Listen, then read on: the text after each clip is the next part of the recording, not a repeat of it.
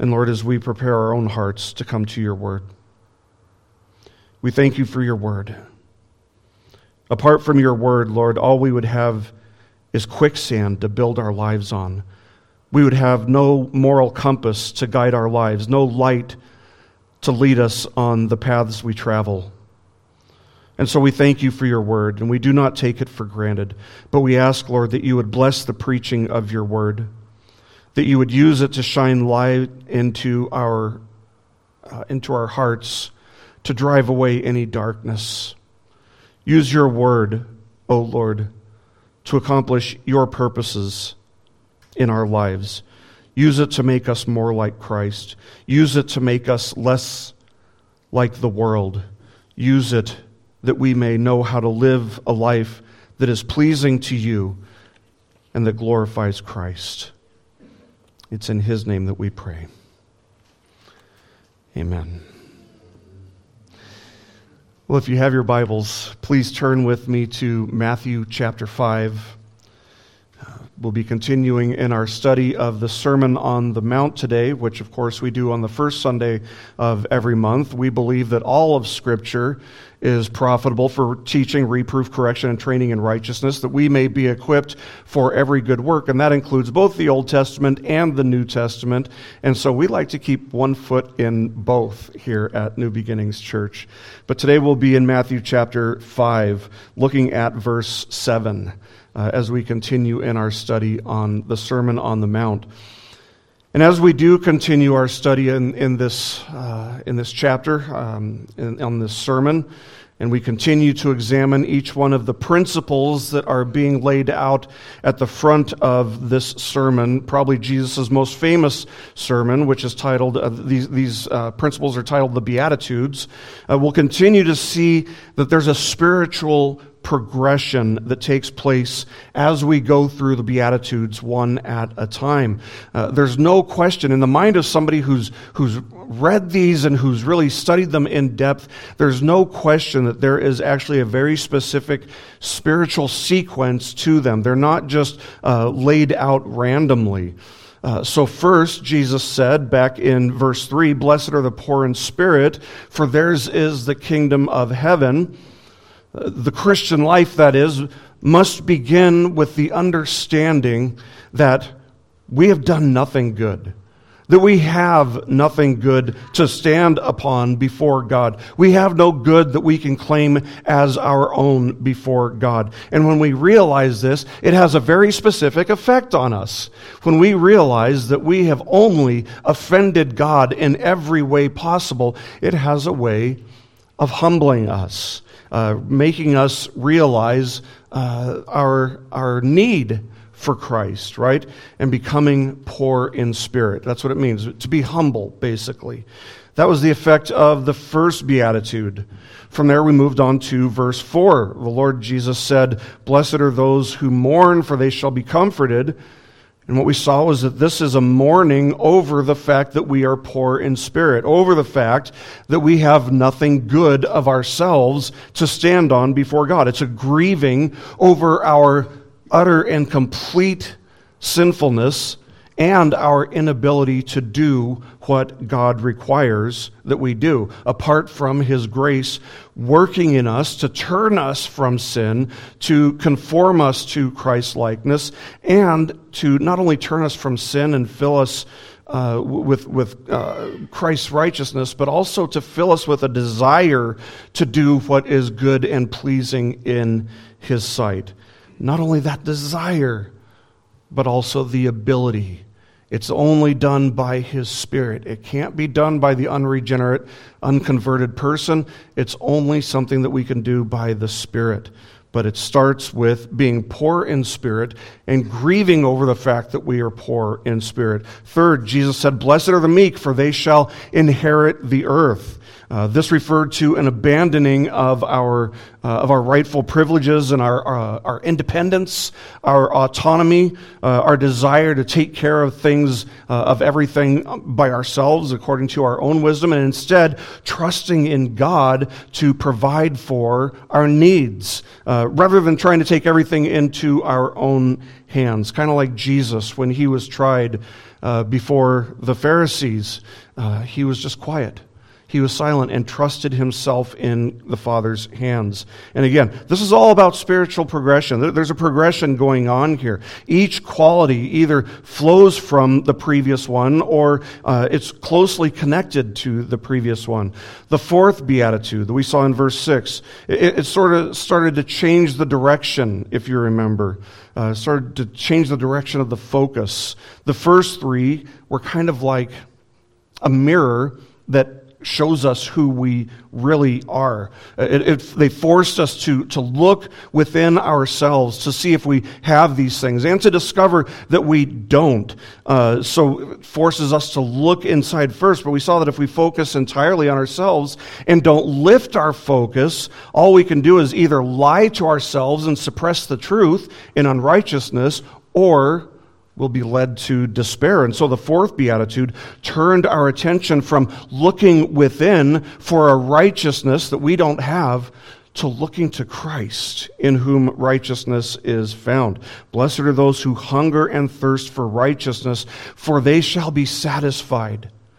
Because Christ's righteousness is sufficient for all.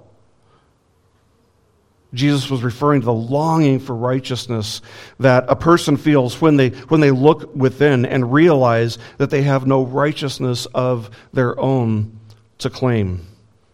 So the Beatitudes continue to change direction in the verse that we come to today as we get to the fifth Beatitude. Now, up until this point, the focus has been kind of on, on what we're lacking, right? We, have seen all these things that the natural man is lacking and what we came to desire as a result of our utter lacking. We are lacking the, the first three Beatitudes, right? And the fourth becomes what we desire, the righteousness of Christ.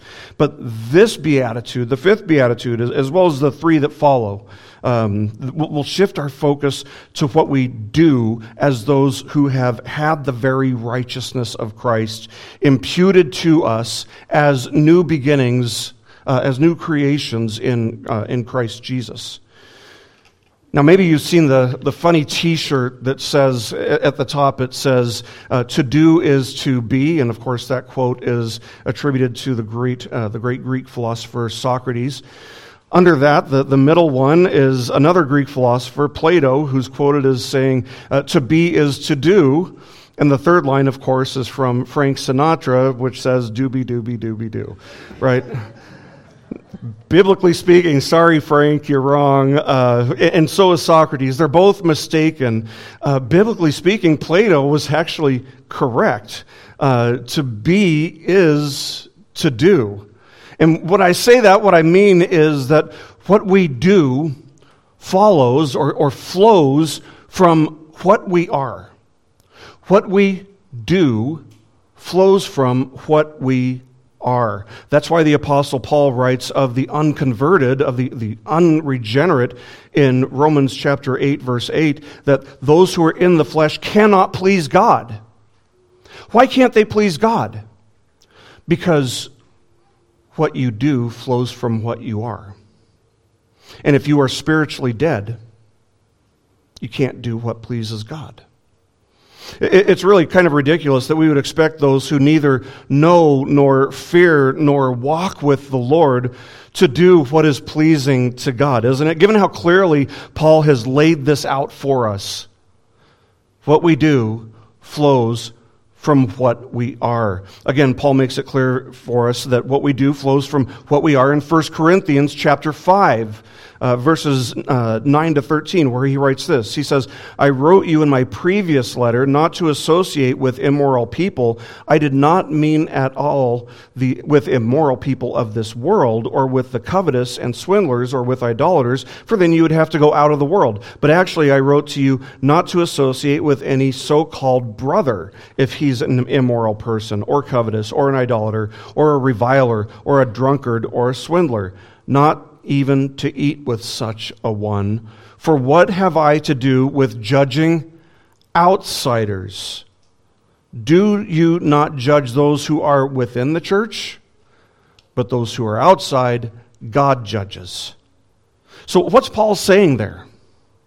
Paul's saying that we shouldn't expect those who neither know nor believe in the Lord Jesus to behave in the same way as those who do. We, we don't hold the world to biblical standards. We don't expect the world to act like saints. We expect them to act like unregenerate sinners. And when we hold the expectation that the world have a biblical morality, we're really just setting ourselves up to be completely confused. Paul says that we can expect the natural, unconverted, unregenerate man to act like an unconverted, unregenerate natural man. And we aren't to hold him to the same standards that we would hold a man who says he's a Christian. And thus, we are to tolerate the sinful behavior of the unconverted and to leave it to God to judge. But when a brother or sister in Christ is guilty of those same behaviors, when somebody who claims to be a Christian is acting like the world, we do hold them to a higher standard. We do expect more of them. We aren't to judge outsiders, we aren't to judge unbelievers, but we are absolutely to deal with professing Christians who are walking in sin. Do you see how clearly this is laid out for us? What we do flows from what we are. And we have to realize that there is what you would call an ontological change that takes place. What that means is a change in being, a change in nature that takes place when a person is made anew as a new creation in Christ Jesus. The promise of God is revealed uh, to and, and by the prophet Ezekiel was this God said, I will put my spirit within you and cause you to walk in my statutes, and you will be careful to observe my ordinances. From Ezekiel 36 27. Why is it necessary for God to do that? Because if God doesn't put his spirit within us, we will not do what is pleasing to him. We will not walk in accordance with his statutes. In fact, we won't even desire to. The natural man never does. And, this we should note is what makes the idea that we can create a Christian nation through social activism rather than by the preaching of the gospel so completely ridiculous. And, this is why it's so important that we do preach the gospel. This is why missions are important. This is why we love and support our street preachers because faith comes by hearing. They must hear the gospel. Do we want a nation that's characterized by Christian values? Of course we do. Of course we do. But at the same time, we don't expect worldly people to act in a way that is other than worldly. So, how do we change the world? By preaching the gospel. If we love our neighbor rightly, we want it we want society to be governed by biblical principles, of course. We desire Christian rulers. We desire Christian governors who enact laws that align with God's word. Of course, we desire and we pray for these things. But for this to happen, hearts must be changed. How are hearts changed? By the preaching of the gospel. The gospel must go forth in the power of the Spirit. The great tragedy of the so called Second Great Awakening, which really wasn't a great awakening at all, was that it relied on man's ideas and methodologies. These people wanted people to be saved. They wanted a biblical morality, right? But instead of preaching the gospel, they implemented their own ideas and methodologies. And thus it resulted in behavior modification, which isn't entirely a bad thing. To, to an extent, we can say, okay, it's great that people aren't sinning as much, but behavior modification should never be confused with heart transformation, and yet it often is. Behavior modification should never be confused with heart transformation. They are two totally different things. Behavior modification is a broad and easy road that leads to death, destruction, and eternal hell. Heart transformation is what matters. And that's why God says that He is looking at the heart. He's not looking at appearances, He's looking at a person's heart. He's looking at their motivations. Why are they acting the way they are? Is it because they've been socially trained? He doesn't care. Is it because their heart has been transformed? That's what matters to God. what we do, flows necessarily from what we are. Those who are in Adam, those who are in the flesh, can do nothing that is pleasing to God. But for the person whose heart of stone has been replaced with a heart of living flesh, we should expect that they will do things that are pleasing to God. So the person who has hungered and thirsted for righteousness, and who has found that by grace alone, through faith alone, in Christ alone, they have been filled and satisfied with Christ's perfect righteousness, which has been transferred, credited, imputed to them. It changes everything. It changes absolutely everything about a person, including their nature, what they are. And thus, we should expect that it will change what they do. That's the way change must happen. And so Jesus says, as we come to verse 7 Blessed are the merciful, for they shall receive mercy. And by this, he gives us the fifth beatitude. This is a quality, this is a virtue that flows immediately out of the previous beatitude. And yet, it's really, really common for people to completely trash this beatitude, to completely misunderstand this beatitude. So let's start with what this does not mean. First of all, this does not mean that if a person shows mercy to others, to his fellow man, that God will show him mercy. That's not what this is saying. Nobody is saved. Nobody is shown mercy by God as a result of there having been a person who delighted in showing mercy to others. Nobody. Nobody. If this were the case, this would change our whole uh, theology of, of salvation that we find throughout the entire Bible. Instead of having a a system of grace, a, theology that revolves around grace, we'd have a theology of salvation that revolves around merit. A case in which God owes mercy to some people. To whom is God indebted for mercy? Nobody. Absolutely nobody. Rather, what the scripture says is, He has mercy on whom He desires. Romans 8, 9, uh, 9 18, uh, which is derived, by the way, from Exodus 33 19, where God says to Moses, I will be gracious to whom I will be gracious, and will show compassion on whom I will show compassion. Hold on to that thought, that, that thought of compassion, because it's going to be central to what we see mercy to actually be. But this is good news. Because the truth is that nobody deserves mercy from God. God would be perfectly just to show no mercy to anyone because nobody has earned it. What have we earned? We've only earned his wrath. So justice doesn't require that God show mercy. God is indebted to no one for mercy. He's sovereign over whom his mercy is shown to. It's given entirely uh, based upon his own sovereign prerogative and not based on merit. So, this is the first misunderstanding the idea that God will show mercy to anyone and everyone who is merciful to other people. Now, if all we had was this single verse, if we didn't have the whole Bible and all we had was this single verse, we can understand why somebody would mean it that way because that's the way the world thinks. The world thinks if I do this, God will do that, right? Uh, if I do this, God will owe me that. Uh, works, right? Works salvation is how the world thinks. But this verse isn't all we have we have an entire Bible to work with. And obviously, a system of merit, a theology of salvation that revolves around merit, doesn't fit at all with the Bible's message about salvation by grace alone, through faith alone, in Christ alone.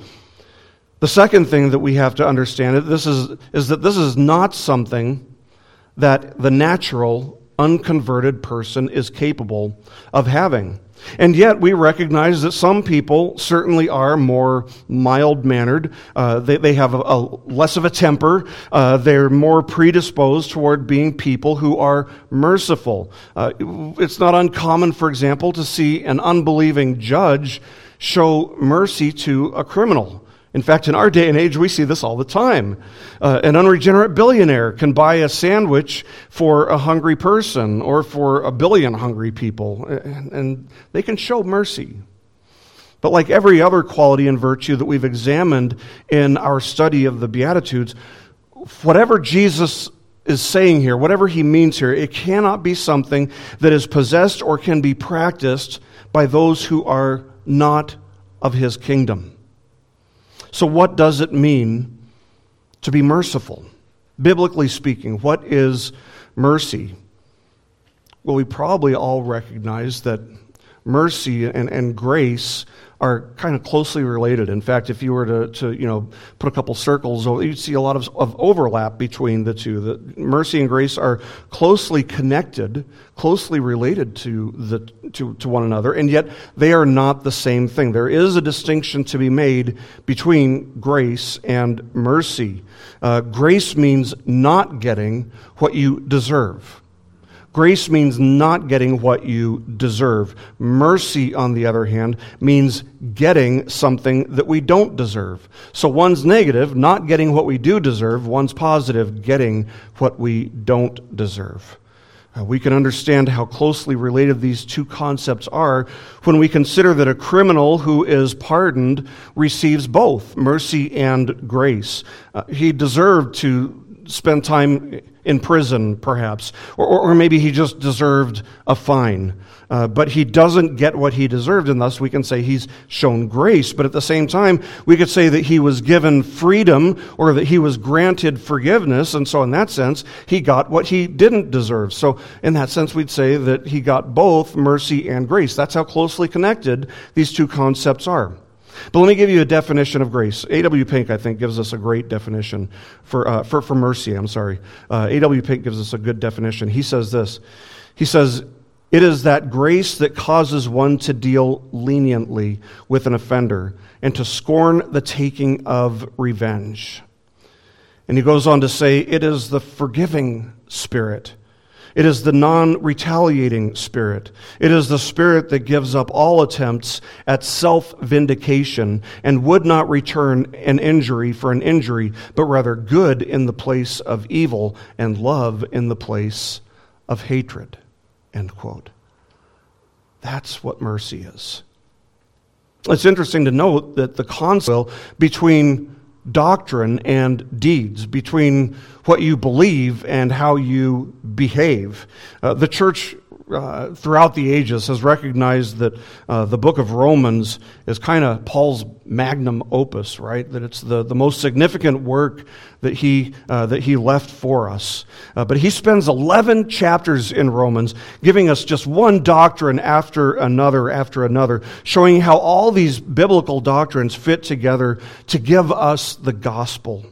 But then Paul changes directions when he gets to Romans chapter 12. Instead of saying, uh, you know, hey, why don't you, now that, now that I've given you the gospel, now that I've illustrated it for you, now that I've told you all these glorious truths, why don't you just spend the rest of your lives just considering these beautiful doctrines. Just spend the rest of your life, life thinking about these, these beautiful truths. Know them inwards and outwards. Know them backwards and forwards. Instead, what he does is he writes this in Romans chapter 12, verses 1 and 2.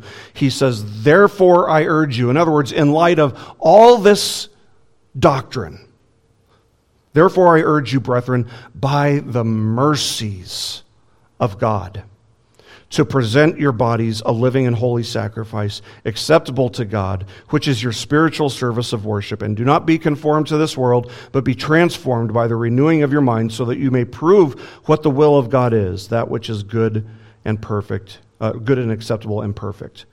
In other words, when we understand the way that the mercies of God are revealed by all these doctrines that we put together and find the gospel in, if we understand that the way that if we understand the way that the mercies of God are demonstrated in the gospel, when we understand that we have become by grace recipients of these mercies, it should cause a change in the way that we live our lives. James Montgomery Boice writes that quote, Christian doctrine must always express itself in a new outlook on life and changed behavior. What you believe must always affect your conduct. End quote. Now, let's consider the way that this beatitude is closely connected, closely related to the previous one. There, in the previous beatitude, Jesus said, Blessed are those who hunger and thirst for righteousness, for they shall be satisfied. The question is, was your hunger and thirst for righteousness quenched? Did, did, did you have Christ's own perfect righteousness imputed to you on the basis of merit? Was it because you deserved it? Was it because your, good deeds outweighed your bad deeds and Jesus said, okay, well, I'll just fill in what's needed for your bad deeds? Because that's the way the world thinks. So, was it because of merit that Christ's righteousness was imputed to you, that you became a recipient of that mercy? Was it because you were a good person that you were credited with his perfect righteousness? Absolutely not. Rather, it was an act of mercy on God's behalf. To not only allow you to see your own unrighteousness and to see Christ's righteousness, but also to clothe you in Christ's perfect righteousness. It's all mercy, it's all things that we don't deserve. And so, what Jesus is saying here is that those who have experienced God's mercy, those who have freely received what they did not deserve, that being Christ's righteousness, cannot help but show mercy to others. They cannot help but be merciful people themselves. Conversely, and, and this beatitude implies a very serious warning, if we do not love to show mercy to others, if we are unmerciful people, we demonstrate that we are either severely and, and dangerously lacking in understanding regarding the mercy that we have been shown, or, worst case scenario, we're demonstrating that we have never truly received God's mercy to begin with. This attitude of mercy has been demonstrated countless, countless times by Christians who have forgiven people who have murdered their family members and people they love. You've probably seen this happen in the news. And a, a recent article written in uh, 2015 starts out this, this way. It says, One by one, the family members of slain Emanuel AME church members faced their loved one's suspected killer head on, and rather than condemning him, they offered their forgiveness. As the relatives spoke out, during 21 year old Dylann Roof's initial bond hearing on Friday, they expressed hope for his redemption and promised to pray for his soul through a tearful round of family statements. You don't see worldly people doing that kind of thing. You just don't. You don't see worldly people showing that kind of mercy. But you do see God's people throughout the ages showing that kind of mercy. And that's the kind of mercy. This is the kind of mercy that Jesus is talking about here. It's not vindictive at all. It does not seek vengeance at all. It seeks the good of the person who has done wrong. It's a mercy that the world, that those who have never tasted the sweet mercy of God for themselves, that they cannot even possibly begin to understand. And it speaks volumes of the difference that God's mercy makes in the lives of his people. Now, Jesus illustrated this type of mercy in at least two of his parables. Uh, first, let's consider the parable of the Good Samaritan. Right off the bat, by the way, when I say the Good Samaritan, we should uh, re- realize that the idea of calling a Samaritan good would have sounded scandalous to the, to the Jewish person's ear in the first century. It would have been completely offensive. But in Christ's wisdom, he told the parable in this manner anyway as a means of highlighting the lack of mercy that the Jews demonstrated toward their enemies. So, to understand the parable of the Good Samaritan, you have to first understand that the Jews and the Samaritans were not cordial. They were not on good terms with one another. They weren't friendly toward one another at all. They were sworn enemies. And it wasn't just this generation, the first generation, uh, the first century generation. No, it was something that had lasted for generations. Uh, following Israel's fall to the Assyrians that we read about in the Old Testament, some of the Jews married into the Assyrian culture that had conquered them, and their offspring were a people known as Samaritans. Uh, and so vile was this intermarrying that the Jews referred to the Samaritans as dogs. Uh, they saw them as, as half breeds, uh, as infidels.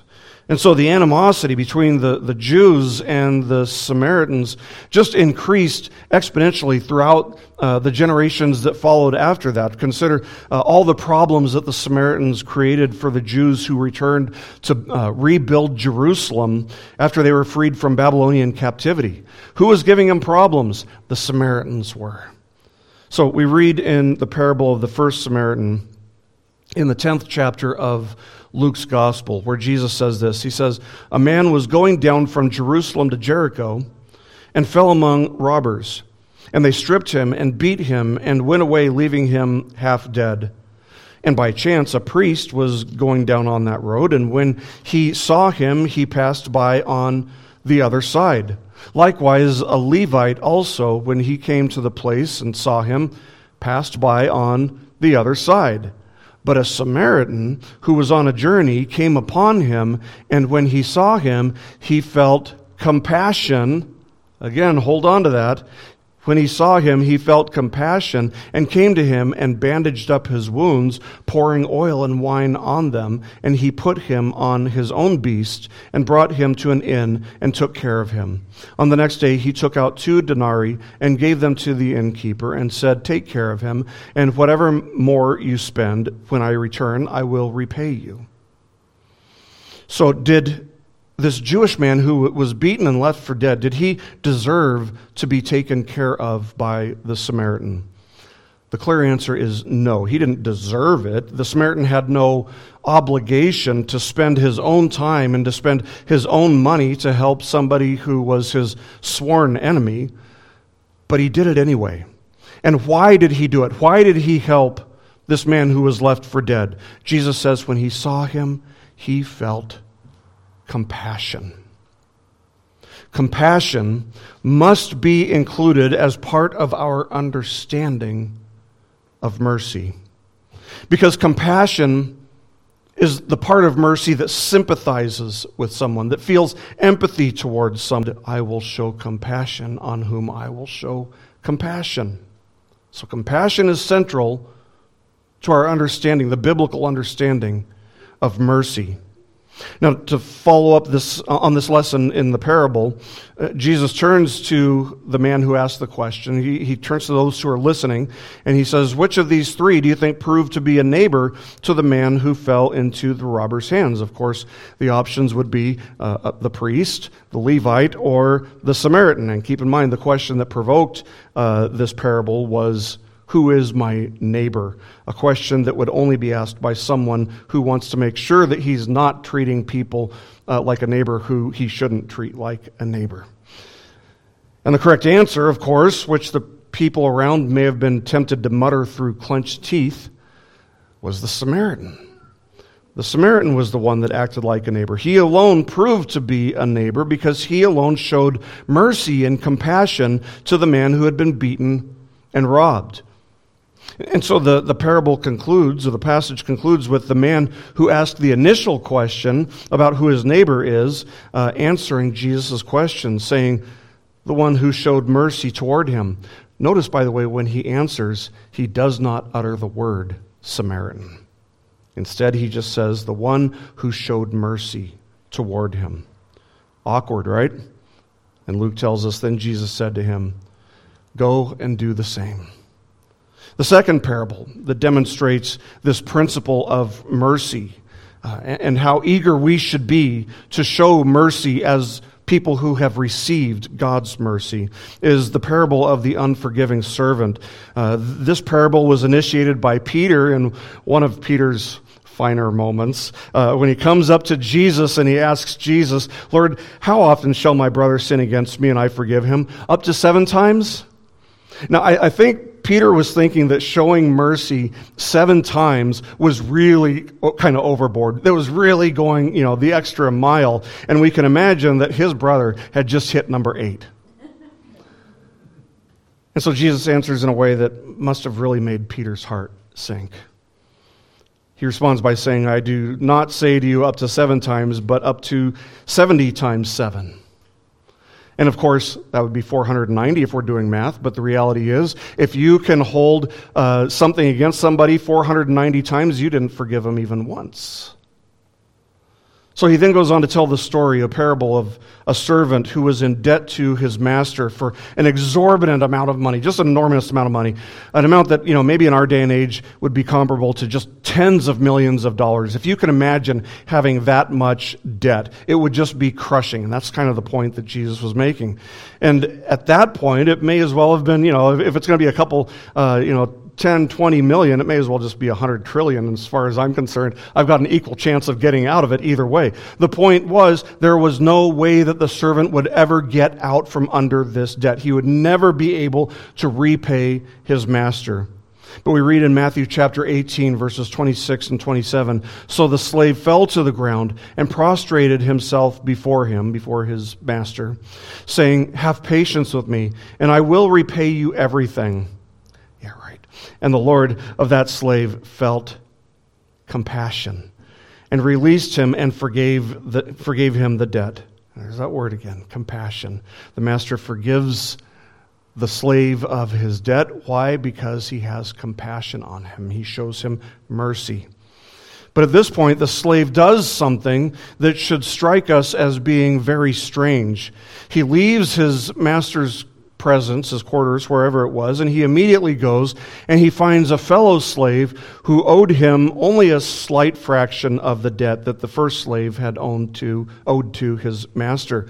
Uh, in our day, maybe his fellow slave owed him a couple hundred bucks or something like that. Something that could easily be paid back.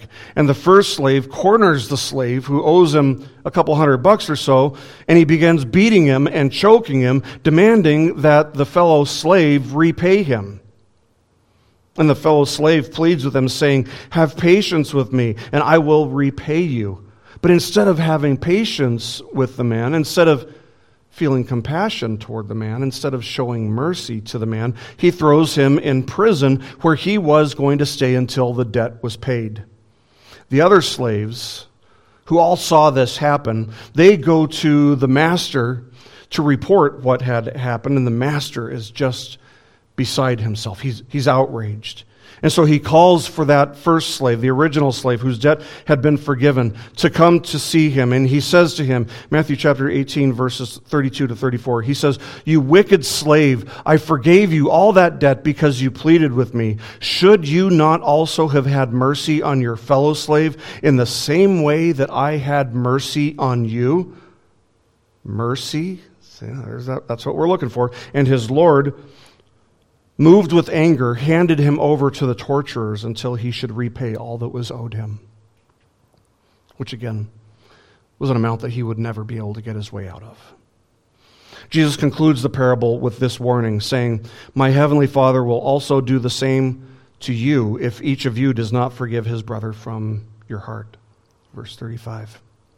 So clearly, the point of this parable isn't limited to financial transactions and the release of financial debts. No, it's about having mercy. It's about showing compassion to anyone and everyone who sins against us in whatever way that may be.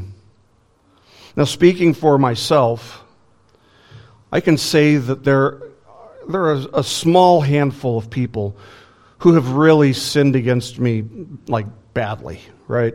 Just a small handful of people who have sinned badly against me. One of those instances was before I was a Christian. It was from when I was a child. I was abused by an older boy in the neighborhood that I grew up in, and my way, the, the way that I responded uh, to his sin against me, was eventually to devise this plan to get revenge. Uh, I I can tell you with all seriousness that I had every intention in my heart of seeking vengeance against that, that kid in the worst way imaginable. the Lord dealt with him before I could, thankfully.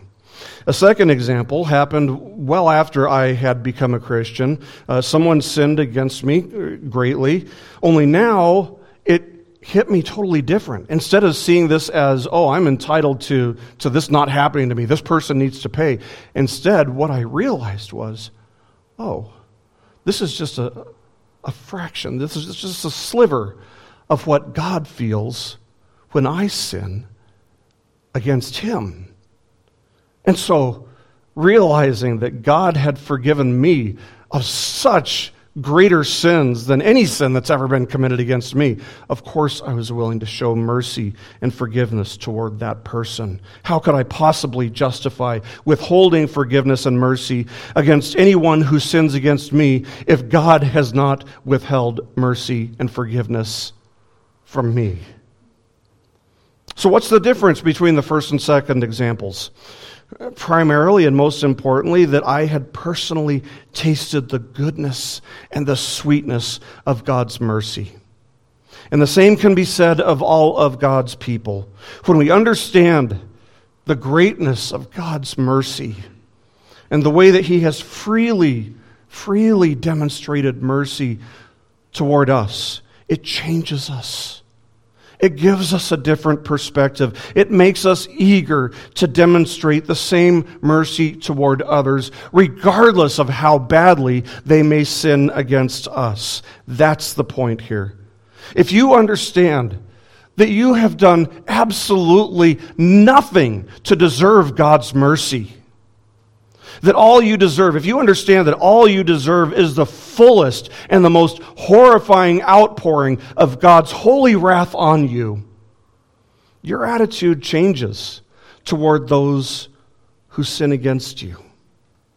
Now, this doesn't necessarily mean that when somebody sins against you, you, you, should put yourself in the same situation and the, the, the relationship is completely restored just like it was before. Maybe yes, maybe, maybe no. It might be wisest to break off the relationship, uh, or that might not be necessary. Wisdom uh, will help you discern uh, the, the needed response.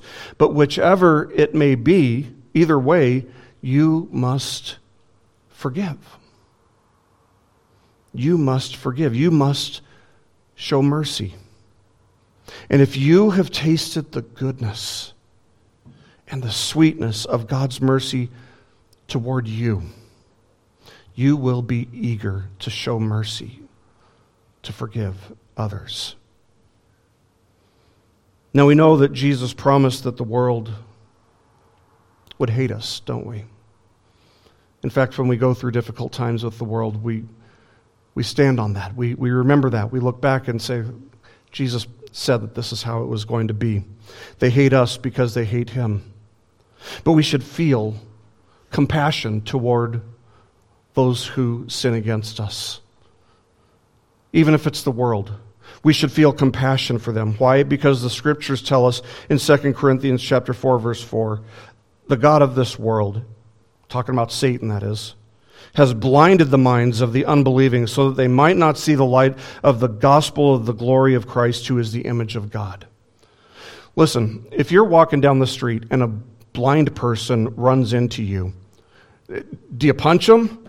Do you sock them? You know, what do you do? Uh, you realize they're blind. You say, Oh, I, am sorry. I'm the one who was in the wrong here. I, I hold nothing against you. In fact, let me, let me help you, if anything, right? So instead of getting angry at the unbelieving world, we should feel compassion toward them. We should feel mercy toward them. Martyn Lloyd-Jones says this. He says, quote, If I know that I am a debtor to mercy alone, if I know that I am a Christian solely because of that free grace of God, there should be no pride left in me.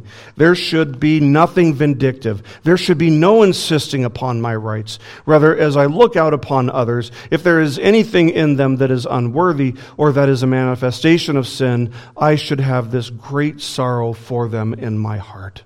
End quote. In the parable of the unforgiving servant, the reason he didn't forgive his fellow slave is because he didn't understand and he didn't feel thankful for the mercy that he himself had received. But the same will not, cannot be said of God's people, of those who are in his kingdom. He will work to ensure that we understand the beauty of the gift of mercy that we have received. Here, here's what Paul says our attitude must be toward those who sin against us. He writes, again, this is from Romans chapter 12. This is the turning point. He, chapters 1 to 11, he's talking about doctrine. Chapters 12 to 16, he's talking about deeds. Here's what he says about how we should respond to those who sin against us in Romans chapter 12, verses 17 to 21. He says, Never pay back evil for evil to anyone. Respect what is right in the sight of all men. If possible, so far as it depends on you, be at peace with all men. Never take your own revenge, beloved, but leave room for the wrath of God.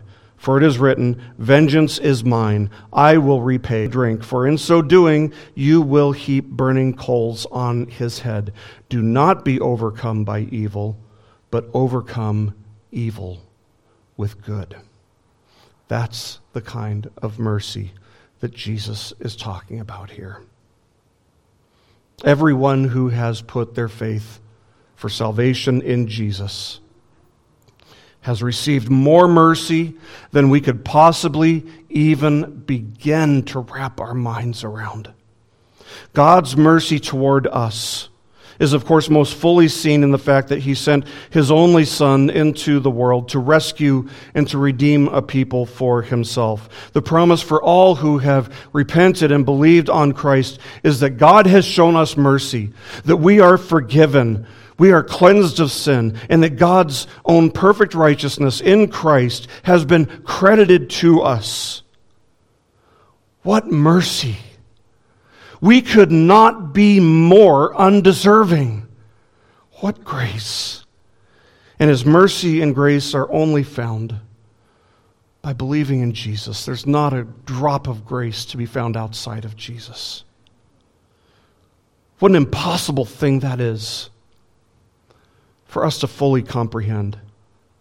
But as we consider these truths, May we, in turn, be a people who realize that we can't even begin to grasp the depths of mercy that God has shown toward us. That it is far too big, far too great for our finite minds to even begin to fathom. And may we be known before the world as a people who are characterized by and who love to have opportunities to demonstrate mercy. Because mercy in us toward those who even sin against us as badly as anybody could sin against us is a sure sign of us having received mercy from God. Let's pray.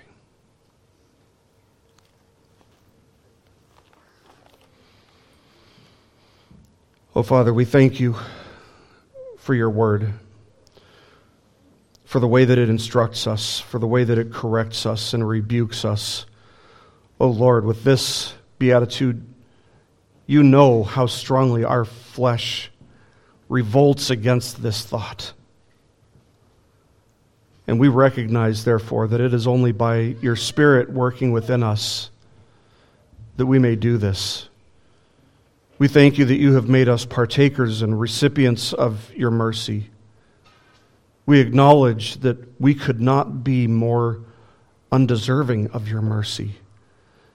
And yet, in your kindness, in your compassion, in your mercy, you reached down and you pulled us out of the muck and mire of human existence.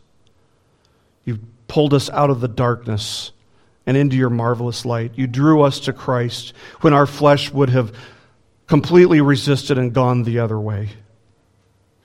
So we thank you for the mercy that you have shown toward us. And we pray, O oh Lord, that as we consider these things, that we would be a people who delight in showing mercy to others, that Christ would be glorified and your power would be demonstrated in that. We pray for him to be glorified in our lives. And we recognize that As we attempt to witness to those who do not know you, there will be hostility that we endure. And yet we pray that by your grace, we may be a people who are characterized by compassion and mercy toward those who are lost in darkness. In Jesus' name we pray. Amen.